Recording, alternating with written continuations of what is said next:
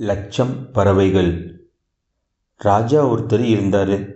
அவருக்கு கதை கேட்பது ரொம்ப பிடிக்கும். நாட்டு மக்கள் அவர்கிட்ட தினமும் புதுசு புதுசாக கதை சொல்லிக்கிட்டே இருப்பாங்க.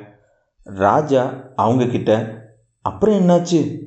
கதை அவ்வளோதானா வேற கதை இருந்தால் சொல்லுங்க அப்படின்னு கேட்டுட்டே இருப்பார். யாராலையும் மன்னரின் கதை பசிக்கு தீனி போட முடியலை. அரசருக்கு நாட்டில் கதை சொல்கிறவங்க குறைஞ்சிட்டாங்களோ அப்படின்னு எண்ணம் வந்துருச்சு. அதனால் ஒரு அறிவிப்பு வெளியிட்டார். யார் வேணும்னாலும் ராஜா கிட்ட வந்து கதையை சொல்லலாம். ராஜா எப்போ போதும் கதை சொல்கிறத நிறுத்து அப்படின்னு சொல்கிறாரோ அது வரைக்கும் அவங்க விடாமல் கதை சொல்லணும். அப்படி கதை சொல்கிறவங்களுக்கு ஆயிரம் தங்க நாணயங்களை பரிசா தரதா அறிவித்தார் ராஜா. இதை கேட்டு பல பேர் மன்னர்கிட்ட கதை சொன்னாங்க.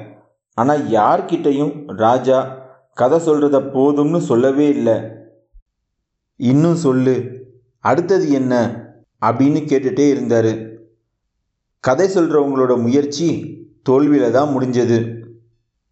ஒரு நாள் காலையில் ஒரு விவசாயி ராஜா கிட்ட வந்தார். மன்னர் தன்னை நிறுத்துன்னு சொல்கிற வரைக்கும் நான் ஒரு கதை சொல்வேன் அப்படின்னாரு. மன்னரும் சரி அப்படின்னு சொல்லிட்டு கதை கேட்க உட்கார்ந்தார். விவசாயி கதை சொல்ல ஆரம்பித்தார் ஒரு காலத்தில் ஒரு பெரிய வேட்டைக்காரன் இருந்தான். அவன்கிட்ட ஒரு பெரிய வலை இருந்தது. அந்த வேட்டைக்காரன் ஒரு காட்டுக்கு போய் அந்த பெரிய வலையை விரிச்சான். கொஞ்ச நேரத்திலேயே லட்சக்கணக்கான பறவைகள் அவன் விரிச்ச வலையில் சிக்கிருச்சு. ஆனால் அதிர்ஷ்டவசமாக அந்த வலையில் ஒரு சிறிய ஓட்டை இருந்தது. ராஜா ஆர்வமாயிட்டார். அப்புறம் கேட்டார் ராஜா சிறகடிச்சு முதல் பறவை பறந்துருச்சு. அப்புறம் என்னாச்சு? கேட்டார் ராஜா. சிறகடிச்சு ரெண்டாவது பறவை தப்பிடுச்சு பிறகு அப்படின்னு கேட்டார் ராஜா சிறகடிச்சு மற்றொரு பறவை தப்பிடுச்சு அப்படின்னாரு விவசாயி.